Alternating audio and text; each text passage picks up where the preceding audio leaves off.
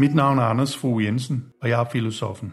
Du kan læse mere på filosofen.dk eller tage med mig på dannelsesrejse. Se mere på dannelsesrejser.dk. Denne podcast-serie består af en række filosofiske oplæg, jeg har holdt. Oplæg, der handler om noget. Om det ene og det andet.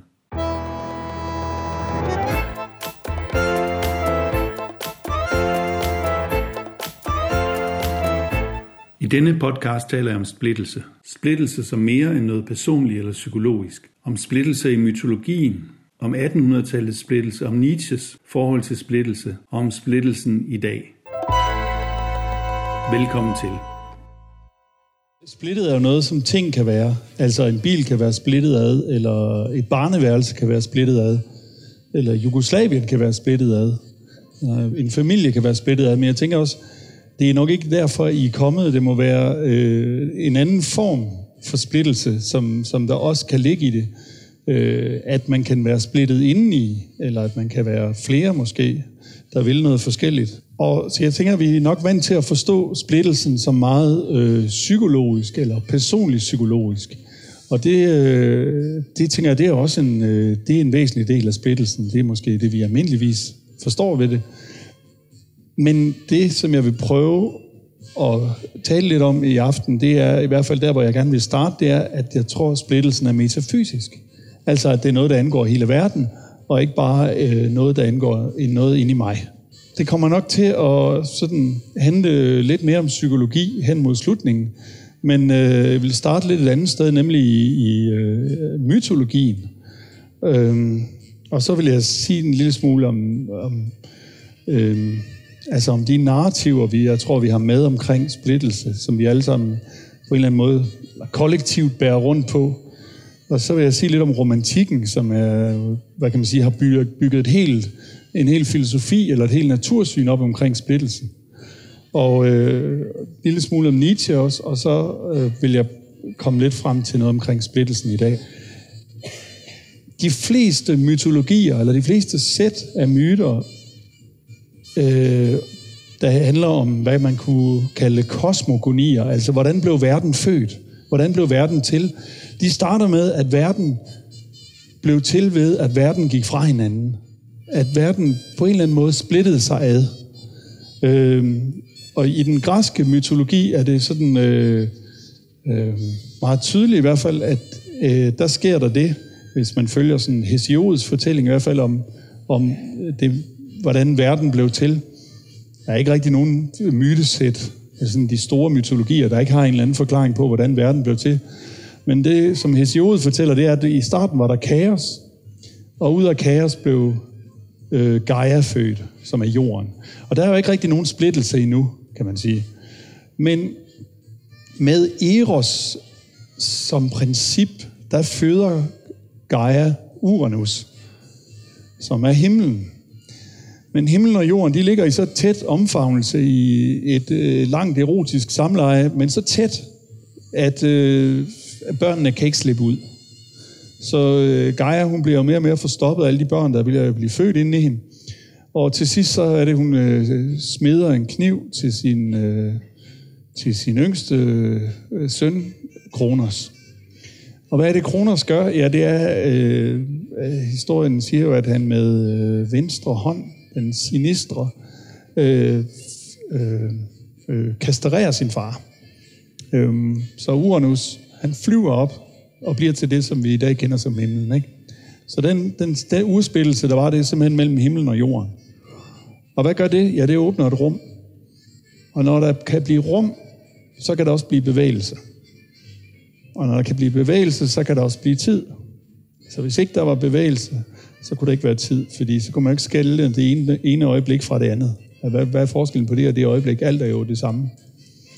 Så det, at der kommer en splittelse til at starte med, hvor Uranus flyver op, det er det, der muliggør, at der kan være rum, så der kan være bevægelse, så der kan være tid. Det er derfor, at Kronos hedder Kronos. Ikke? Det har med øh, kronologi at gøre, eller et forløb, tid. Når der er åben for bevægelse, så er der også åben for dynamik. Altså, så er der nogen, der kan gøre noget med nogen. Og dermed kan magten også ligesom... Øh, Kronos har fået magten over, over kosmos, ikke? Men, men øh, han, det er han jo heller ikke tryg ved, vel? så han, han øh, gør så det, han sluger sine børn og videre i myten, der skal vi ikke for langt ind i, men der bliver Zeus så den, der faktisk øh, også myrder sin far og skal overtage et kosmos, der kan være dynamisk eller i bevægelse. Når der er bevægelse, så, så kan der altså være kræfter, der kan hive og slide og forandre magtbalancer og sådan noget. Så den historie starter med en, en splittelse, men den starter ikke sådan set med en identitet. Og det, det vil jeg jo nok mene, at det skal man passe på, hvad man siger her i en kirke, men altså, at, at øh, det i højere grad er tilfældet med den kristne mytologi. At Gud er en eller anden form for identitet. Han er også den eneste, der siger, jeg er den, jeg er. Ikke? Men han føder nogle andre identiteter, som godt nok er umiddelbare. Altså Adam og Eva.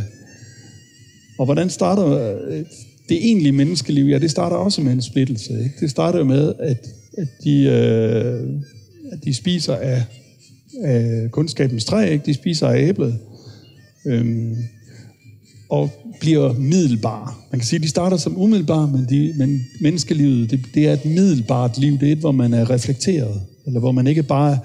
Man kan have, være heldig at have, nogle gange at have momenter, hvor man er fuldstændig umiddelbar, men, men ofte så er man også, har man også en eller anden refleksion med, som gør øh, heldigvis også, at man kan lave noget, der er mere menneskeligt, end bare det dyret kan lave.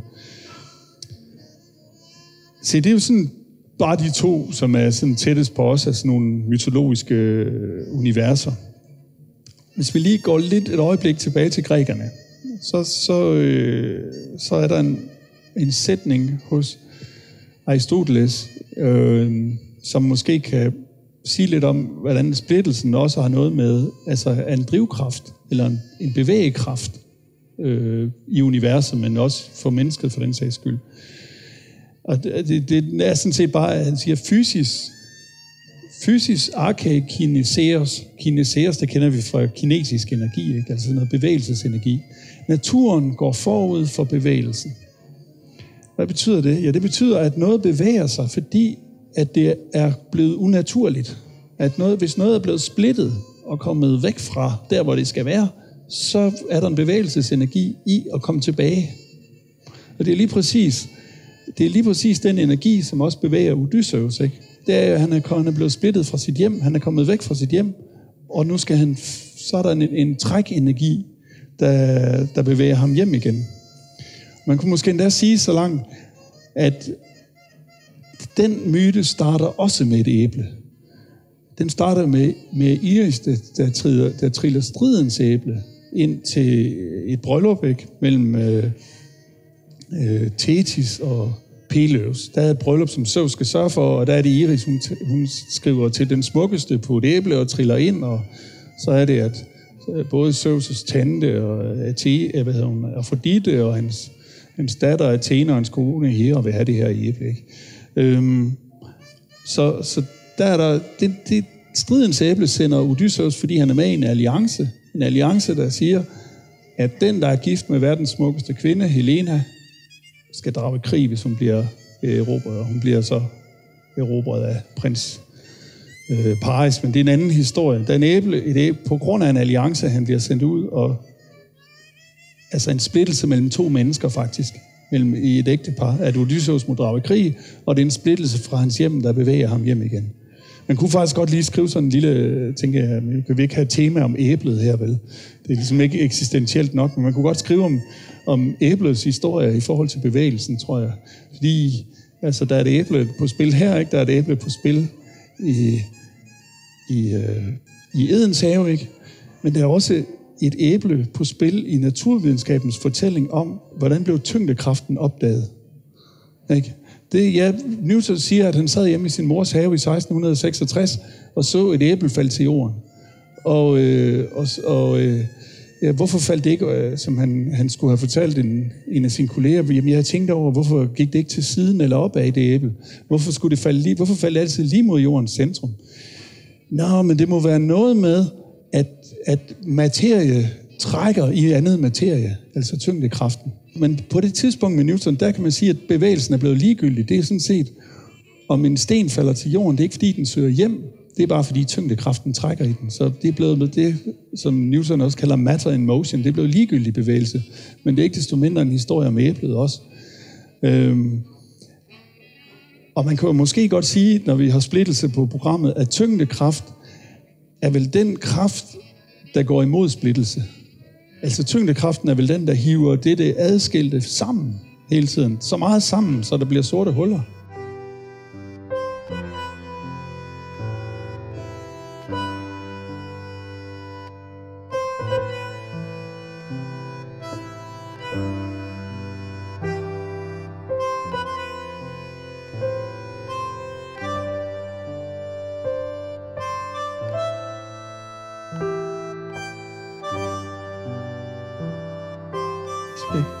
Så, så, så meget kan tyngdekraften øh, være antisplittende. Ikke? At den næsten kan være ødelæggende samlende. Så jeg vil mene, at vi har sådan kollektivt en eller anden form for narrativer med, om de så er sådan helt urmenneskelige, eller de kommer fra vores mytologi, og det er ja, sådan en diskussion om, hvad et menneske overhovedet er for noget, men om, at verden en dag er gået fra hinanden, og verden er gået fra hinanden, og jeg er også gået fra øh, min mor og far, eller jeg er også aldrig helt hjemme, øh, prøver at finde hjem. Så en del af narrativet er også, at, jeg vil sige, at vi kommer fra noget, der er usplittet, og nu er vi i noget, der er splittet, og det ville være godt at finde hjem. Og det tror jeg er sådan en, en, en trækkraft på en eller anden måde. Og meningen med, med, altså med, med syvende dagen i, i Bibelen, altså med meningen med søndagen, var, at man skulle i hukomme. Altså man skulle huske på, at man var faktisk kommet fra, fra en skaber. Der var noget, der var kom før en, og noget, der var større end en, der havde lavet en, som man skal i hukomme. Altså at man kommer fra altet, eller fra jord, du er kommet til jord, skal du blive. Og jeg tror på en eller anden måde, at, at der, der også i os er en eller anden blanding af frygt og længsel, efter at blive, at den splittelse, der skete, da, da jeg blev skabt ud af noget, at på en eller anden måde, at, den, at det skal samle sig igen. Altså, jeg var ude og sejle her i vinter, så jeg, når jeg går ud på dækket om natten, sådan midt ude på havet, så får jeg en eller anden følelse af, ikke bare sådan en eller anden øh, højdeskræks øh, selvmordsagtig, men også en eller anden fornemmelse af, at jeg kan blive suget tilbage i det der, øh, som jeg kommer fra.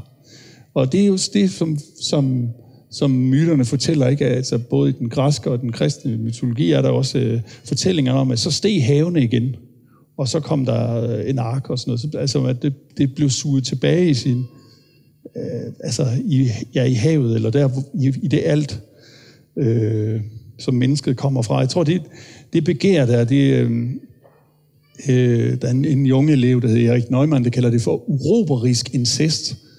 Uroboros, det er sådan den slange, som alting kommer fra, eller valens bu, ikke? Altså drømmen om, drømmen om at, at blive fri for splittelsen ved at suge, blive suget tilbage der, hvor man kommer fra, er til den uroberiske incest. Og jeg ved ikke helt, men jeg har en idé om, at det kan godt være, at grækerne ikke har det. Ikke har på samme måde øh, helt ideen om, at de skal komme hjem og blive suget sammen i det, de kom fra. Fordi deres verden måske er født ud, over, ud af kaos, men i hvert fald så har de, tror jeg, i højere grad en idé om, at det forskelligartede, at det splittede, skal være i orden. Ikke at det skal blive det samme, blive usplittet, men det forskelligartede skal stå i en harmoni. Jeg, jeg tænker i hvert fald, at det her med, at, at, at drømmen om at blive splittelsen kvidt, det også kan handle om altså at blive suget tilbage i altet. Nå, hvad, vil, hvad kalder vi det her uroberisk incest? Eller det her med at blive suget tilbage i, i der, hvor man kommer fra. På dansk så siger vi jo om nogen, at de er faldet til patten. Ikke? Han, er, han er faldet til patten. Han er ligesom, nu er han gået hjem til mor øh, igen, eller suger på det der. Han skulle egentlig være selvstændig og tage stilling selv, men nu suger han bare på det, øh, sådan, uden at være, uden at være så, så selvstændig. Jeg tror langt hen ad vejen, at, at oplysning, eller oplysningstiden, handlede også om, at nu skulle mennesket blive voksen. Det skulle ikke bare, det skulle gøre sig, lige fra Descartes hed det jo, man skulle være øh, mester, eller hvad hedder ja, metre possessør, man skulle, man skulle øh, bemestre og besidde nat- naturen i besiddelse, ikke? Og i Kants valgsprog for op, oplysning hedder det, at man skal have, have mod til at bruge sin egen forstand, Øh, ikke bare øh, din, du har din fornuft, og jeg har min fornuft, men at bruge fornuften i sig selv, i, i stedet for, for, for, for alle dogmerne. Og jeg tror, det, det er den omvendte bevægelse af det europæiske.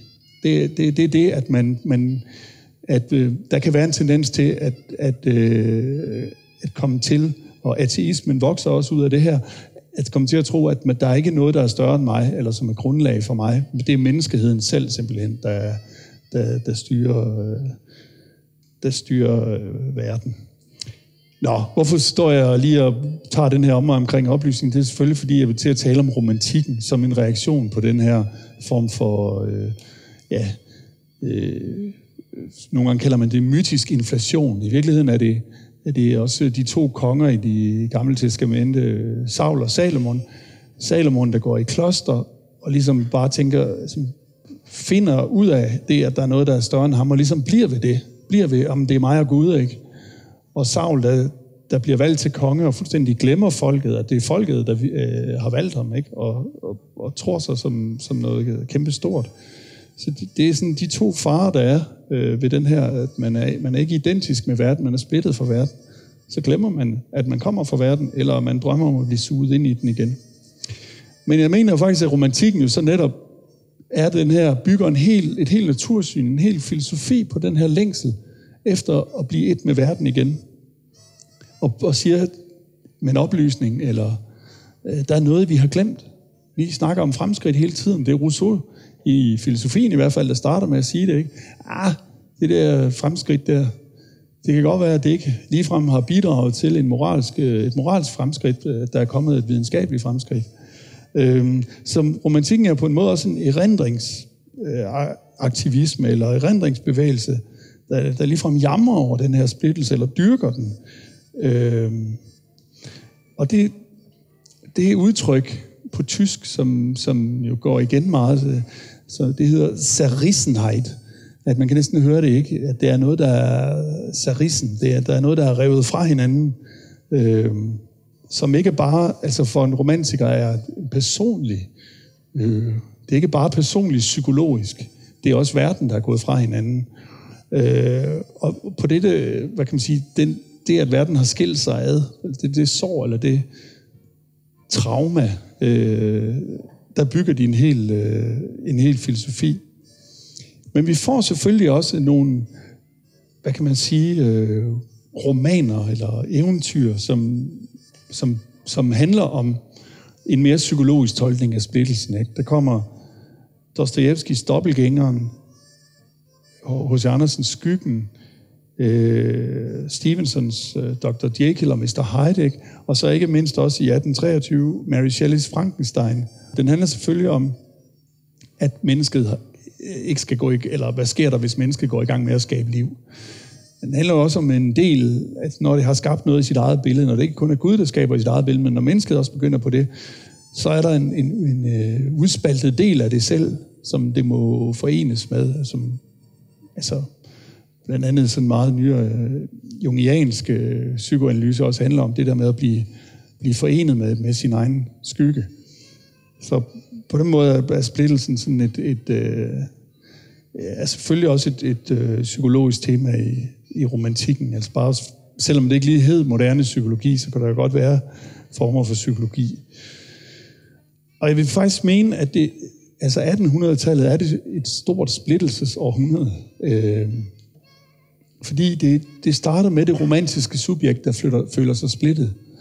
Og det er en lang kamp for at udsætte det, som Freud indser. Og Freud lukker ligesom århundredet med i 1899 at skrive Drømmetydning, sin første bog, ikke? som kommer i 1900, eller det står der på omslaget i hvert fald.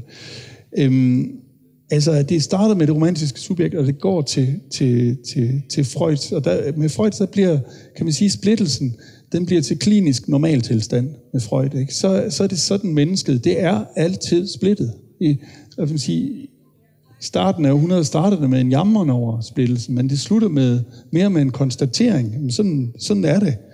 Og det, vi kan også sige, at øh, nogle gange øh, så siger vi også, at øh, øh, i filosofien i hvert fald, at helt han afsluttede en epoke, fordi helt stadigvæk troede på, at det splittede kunne blive ophævet til en syntese Ikke? At modsætningerne, det er af, øh, at, at øh, det, det, det, der stod i modsætning til hinanden, ikke skulle forblive modsat, men det kunne ophæves i noget tredje.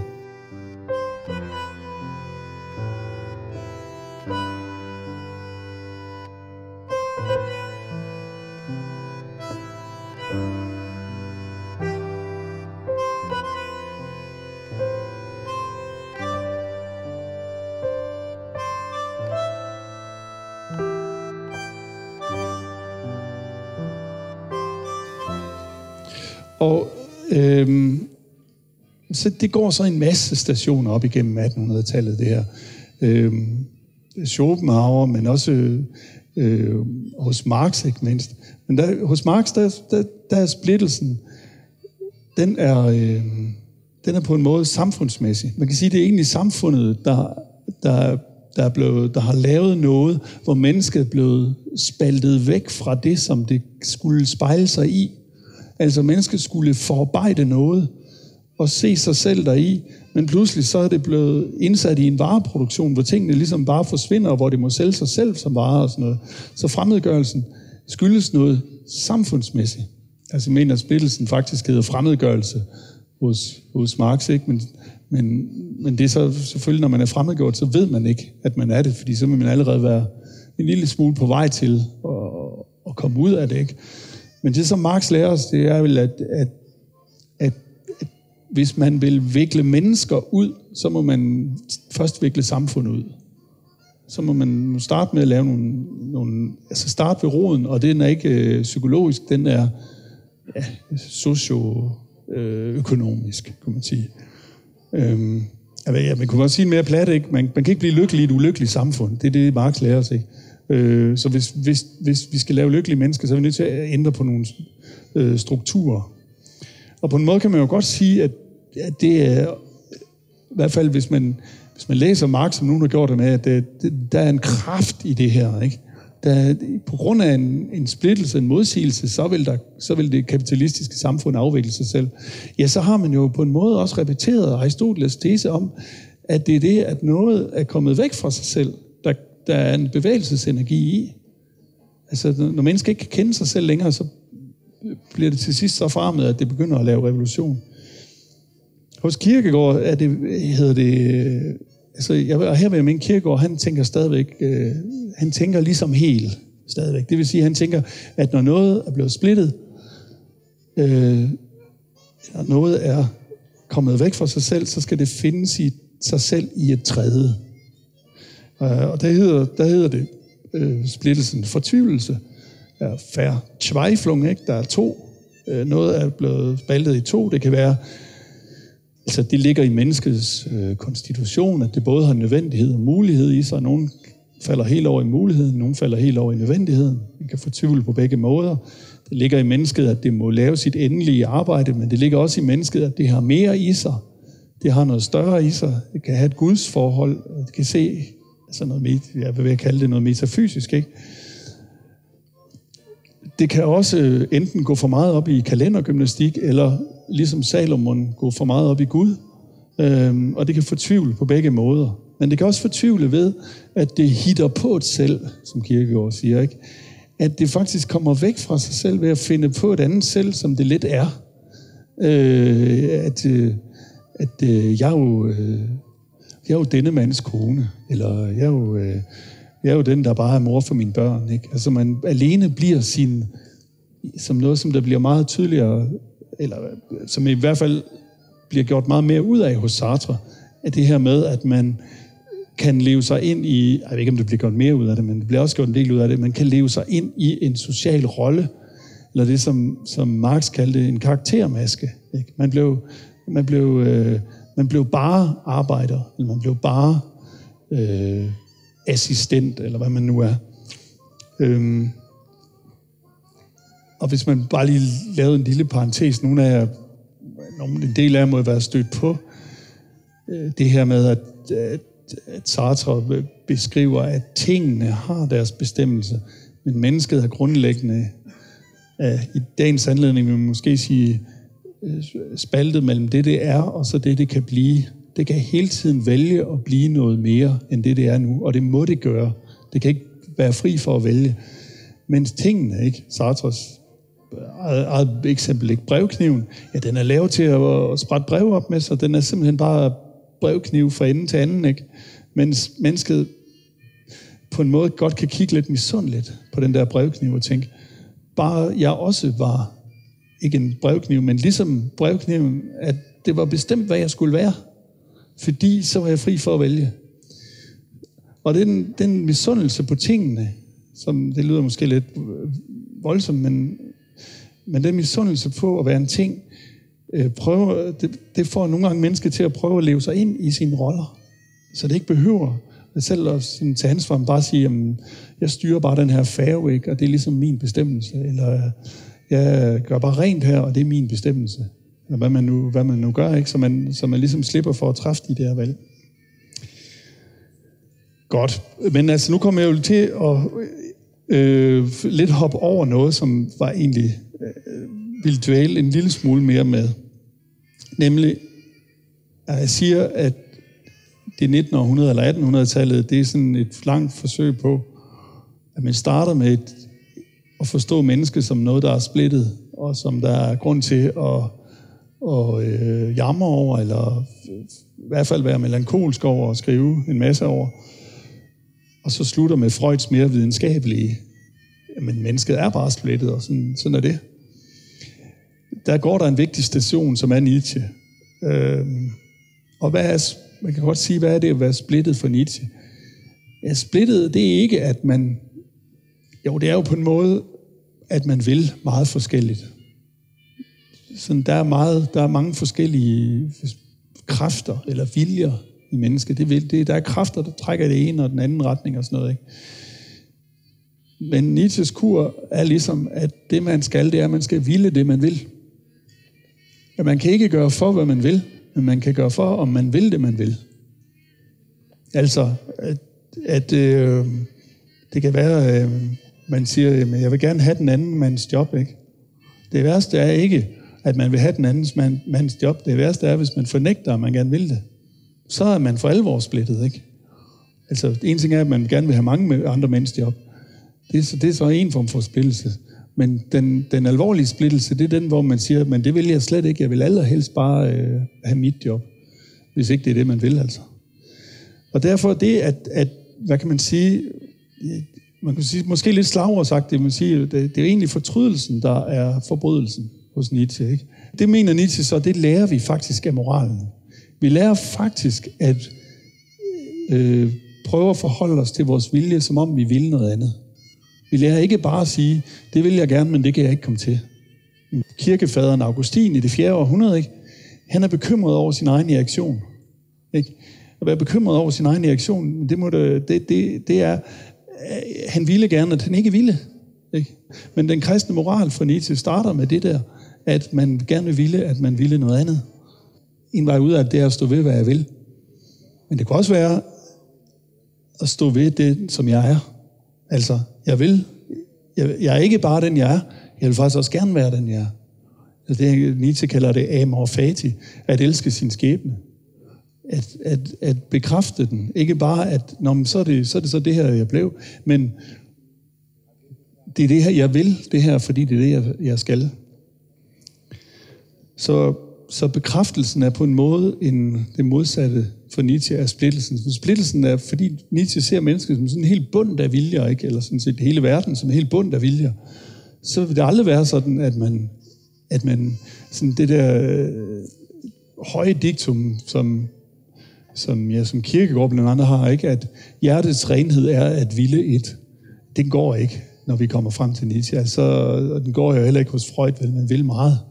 Øh, så, så den, der, den splittelse, hvor man kun vil lidt, den, den finder ikke længere sted. Men det, der er afgørende for Nietzsche, det er, om der er en sundhed i den måde, hvor med man omgås det, at man vil mange ting, og det, at man vil ting, som ikke nødvendigvis er legitime. Og der siger Nietzsche, hvad, hvad sker der, når det ikke er sundt?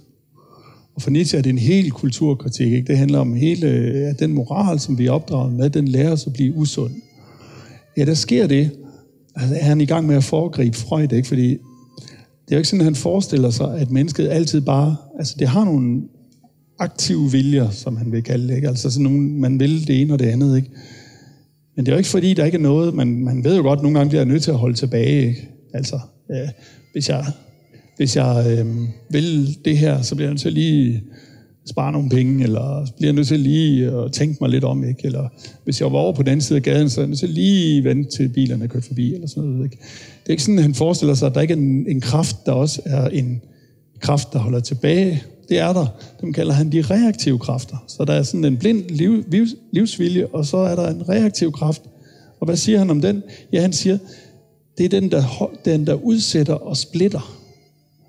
Altså, den, der ikke bare går i et med tingene, men lige, det er sådan et realitetsprincip, ikke? Jeg, nu handler det reaktive kræfter ved at lige udsætte lidt, lige splitte lidt. Jeg har lyst til at komme over på den anden side af gaden, men jeg har også lyst til at komme helt over, så jeg splitter lige lidt, så jeg venter med at gå over gaden. Øh, når det fungerer, ikke, så fungerer det sådan set sundt nok. Men det, som der sker, det er, at de reaktive kræfter bliver dysfunktionelle. De holder op med at virke. Det holder op med at virke godt hos i nogle kulturer, ikke? Vores, vil han sige. Altså den, eller det sker med, øh, ja det sker også før, men det sker især med kristendommen, vil Nietzsche sige, at den her, den her vilje, der skal holde igen, den bliver dysfunktionel. Den holder op med at handle, ligesom splitte og holde tilbage. Og så bliver den, i stedet for at blive handlende, så bliver den lidende. Altså ligesom vi i grammatikken også har en aktiv form og øh, en passiv form, ikke? vi kalder passiv form for lideform. Øh, jeg spiller bold, eller bolden spilles af mig. Ikke? Øhm, så, så bliver vi også, i stedet for at være handlende væsener, bliver vi lidende væsener, der taler om det, vi kunne være, eller det, vi gerne ville gøre, men, men, men aldrig gør. Og det er lige præcis det, som romantik er for Nietzsche. Det er, at den kraft, der skulle holde noget tilbage, den bliver bare en lidelse. Så den splitkraft, den splittelseskraft, der egentlig var god, som gjorde, at man ikke bare gjorde det, men lige sådan tænkte, øh, der er lavkage over på den anden side af gaden, jeg går lige derover, ikke? Så, så er der noget, der holder igen. Den splittelseskraft, den er gået i udu, og derfor bliver mennesket lidende i stedet for at blive handlende. Det er jo også bare sådan lidt, man skal jeg sige, på mere plain dansk, ikke? At man kan spille offerkortet. Ikke? At man kan sige, øh, det er fandme det er også så synd for mig det her. Ikke? Altså, øh, at det, det er et udtryk for en kulturel ting, og ikke bare en psykologisk ting. Men det bliver selvfølgelig psykologisk, fordi vi er opdraget i den stemning.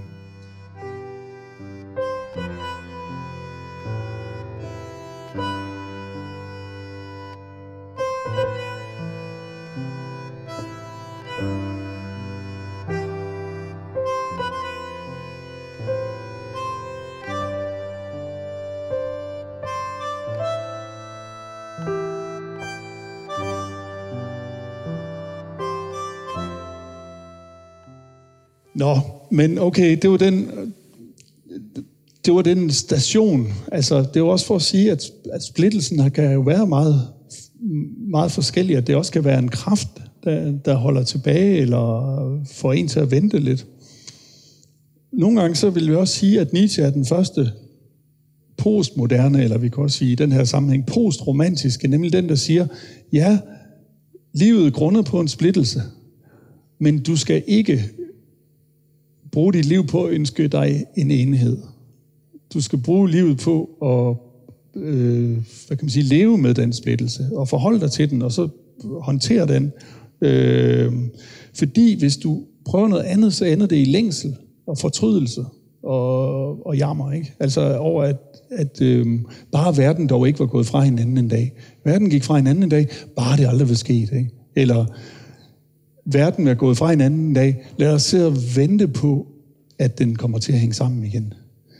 Øhm, så, så, så Nietzsche er, er måske den, man kunne, ja, han er vel nok den, den første, der ligesom tematiserer det der, at nu skulle du, at li, livet grunder på splittelsen, og det må vi så forholde os til. Og det der, jeg mener, så bliver der er selvfølgelig andre forskelle på Nietzsche og Freud, men Freud bliver så også en, den første sådan mere videnskabelige udgave af det der. Nu er det bare også sådan, på en anden måde, som om, at nogle af de ting, som Nietzsche øh, siger her med, at du skal ikke underlægge dig moralen, du skal sætte dig igennem, som Du skal mere stå ved din vilje, og du, du skal udfolde din vilje. Det er lidt som om nogle af de ting, de er blevet indløst i dag, og at vores tid er blevet sådan øh, ret Nietzscheansk på den måde. At det ikke er længere så, så revolutionært at, at bryde med gamle normer. Det er faktisk øh, på nogle arbejdspladser noget, man skal. I hvert fald, man skal sige, vi skal ikke gøre, som vi plejer. Vi skal finde en bedre måde. Vi skal finde en nyere måde. Det er sådan set hele grundprincippet i kapitalismen også, ikke? At vi, vi kan ikke blive ved med at sælge det samme, fordi nu har de det over hele verden. Så må vi lave en ny version. Ikke? Så den overskridelse er sådan set blevet meget normalt. Det, jeg godt kunne tænke mig lige slut med at sige lidt om, det er, at jeg tror, at det, at vi i hvert fald har opfattelsen, nogle af os af, at det der, øhm, den der vægt mellem nødvendighed og mulighed, som Kirkegaard og andre talte om, at den i de her øh, sidste mange, øh, sidste fem årtier i hvert fald er tippet lidt over i mulighedens ende, ikke? så vi er mere optaget af de muligheder, vi har. Vi er mere optaget af, hvad vi, hvad vi kan, og hvad vi, må, hvad, vi, hvad vi skal. Vi er mere optaget af at kaste projekter ud.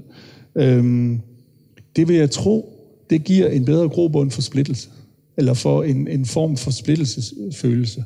Og det er jo ikke at sige, at det var bedre, hvis vi havde lige så få muligheder, eller hvis vi havde de samme muligheder, som vi havde for 100 år siden. Øhm, men jeg tror, at hvis jeg skal sige det sådan lidt firkantet, at slaven er ikke så splittet. Altså i det omfang, at, at øh, valgen er meget begrænset, så, så bliver man ikke så splittet. Det har så nogle andre uheldigheder, ikke? Men øh, det, at vi får flere muligheder, det giver en større øh, chance for, at man kan være øh, gå rundt med splittelse.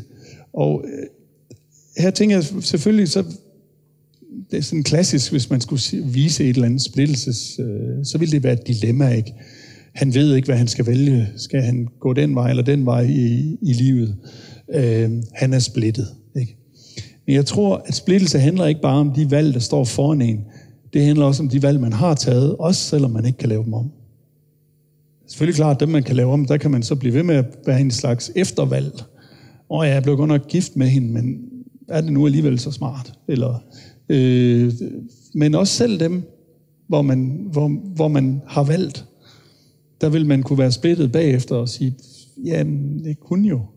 Og hvad kunne det ikke være? Og måske. Og... Så jeg tror, at der, hvor man, hvis vi sætter lidt firkantet op, der, hvor, hvor der tidligere var nødvendigheder, der kunne man være frustreret over nødvendighederne. Og jeg tror, at der, hvor vi så har fået indført valg, hvor der var nødvendigheder før, for eksempel i valget af profession, der bliver, der bliver øh, frustrationen mere til, øh, den kan i hvert fald blive til splittelse. Altså at man, nu valgte jeg det her, men var det nu så godt? Og, så, så når vi får valget, får vi ansvaret og prioriteringerne også, og så får vi også øh, splittelsen med, hvorimod den, der blev dikteret, jo ikke kunne være splittet på samme måde. Altså, man kan også... Jeg tænker på det en af de der sidste scener, nogle af dem har jeg se det, Bridges of Madison County, ikke? en kvinde, der har spillet mellem to mænd, en bromand, en broekspert, der kommer forbi, mens manden er ude at rejse, og Meryl Streep har et forhold til Clint Eastwood, og så skal, skal han må rejse igen, og, og så er der sådan en afslutningsscene i regnvejr, hvor, hvor øh, Clint Eastwood, han kører lige bil lige foran, lige foran øh, Meryl Streep og hendes mand, de sidder derinde, og så holder han, selvom det er blevet grønt foran ved blinklyset der. Og hun, man ser hendes hånd, og hun ved ikke, om hun skal stige ud og stige hen i den anden bil. Det kan næsten ikke være skåret mere ud i sådan fysiske, skal du sidde i den ene bil eller den anden bil? Hvordan vil du køre på livets vej? Ikke? Men skidt med det, altså selvom hun så vælger, øh, ja okay, jeg bliver siddende ved min mand, ikke? Øh, eller om hun nu vælger, det er jo et godt spørgsmål, men det vil sidde, jo, det vil jo sidde alligevel, ikke? lige meget hvad man vælger, vil det, vil det sidde som en, en splittelse. Jamen, jeg kunne jo have været anderledes. Og det er det, jeg mener med, at det ikke bare handler om de valg, man skal træffe, men også om det, man har truffet. Så hvis jeg lige skulle afslutte det her, så mener jeg jo nok, at, at splittelse kan også kan øh, føre til en form for tolerance. Sådan at forstå, at, at øh, øh, en meget usplittet borddame, eller en meget usplittet leder, eller en meget usplittet øh, øh, nabo, ikke? det kan være ret ulideligt, ikke? men en meget usplittet politik, den kan jo også være direkte farlig. Øh, altså splittelsen har i det mindste det i sig, at den har flere perspektiver. Ikke? Jeg kan se det fra den ene side, jeg kan se det fra den anden side. På den måde kan splittelsen jo godt være en, en åbning for, at man kan se flere perspektiver. Altså hvis man kan se to, så er der nok også en vis chance for, en bedre chance for, at man kan se tre. Det som 1800-tallet var lang, en lang meditation over, ikke? det der, øh, hvordan gør vi med splittelsen? Skal, kan vi hæve den, eller kan vi komme tilbage til før splittelsen, eller skal vi kaste os splittelsen i vold? Det blev til en klinisk normaltilstand, men det startede på en måde som en kosmisk normaltilstand. Derfor fortalte man historien om, hvordan verden var gået fra hinanden. Og jeg tror på en måde, at det, jeg tror, at enhver, øhm, enhver tanke om, at splittelse er, hvad skal vi sige, er meget normalt, det er en forsonende, det er en forsonende tanke i, i forhold til at stå, øh, fordi vi jo netop alle sammen står i, altså I har været splittet, og jeg har været splittet, øh, og er det. Øh, så en ting er, at det er så en psykologisk normaltilstand. Hvad nu hvis det også er en metafysisk normaltilstand? At det simpelthen bare er sådan. Ikke bare at være menneske, men det er sådan, verden er. Sådan verden er skruet sammen. Den er splittet. Eller gået fra hinanden, eller hvad vi skal sige. Det er det, det, er det ene, at, at jeg tror, det er, den, den, den udgangstilstand, eller en, en tilstand, vi aldrig kommer af med. Jeg tror heller ikke, vi kommer af med vores narrativ om, eller vores fortælling om, at det ville være rigtig godt, hvis verden lige kunne finde sammen igen. Øh, altså, det er en form for bevæggrund, man, man prøver at få sit liv til at være usplittet, eller sin øh, Øh, familie, eller sine omgivelser, eller sin nation, eller øh, hvad det nu er, man, der, der er splittet. Så jeg tror, at, at, øh, at den der spænding, som vi har arvet fra romantikerne, og også fra før dem, det, er, det, det bliver ved med at være en drivkraft på en eller anden måde. Og det tredje og sidste, det er, at nogle gange, det er måske mere et pragmatisk, det er måske mere med pragmatik end sandhed at gøre. Men nogle gange, så tror jeg, når man taler, at så har jeg oplevelsen af, at hvis jeg taler med folk, og de så kigger på det, de er splittet imellem, altså siger, jamen så er der det der, der trækker i mig, jeg vil også gerne det, og jeg har fortrydet lidt, at jeg gjorde det, og hvis nu jeg har gjort det anderledes, så kunne jeg gøre det. Så ligesom om, at man for en tid kan lave sådan et kunstigt, øh, lidt usplittet selv, som kigger på alle kræfterne. Altså det siger ikke, at det er sådan, man er.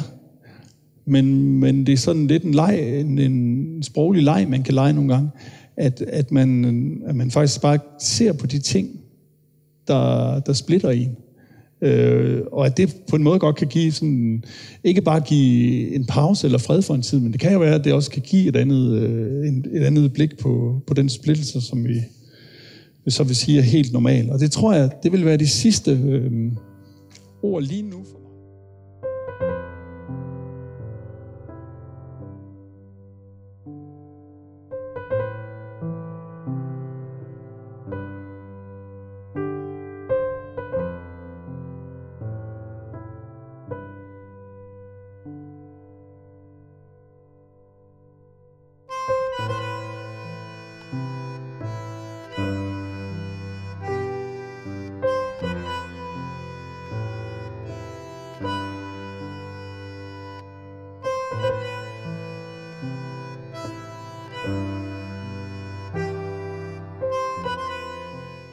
Du har lyttet til en podcast af filosofen Anders Fogh Jensen.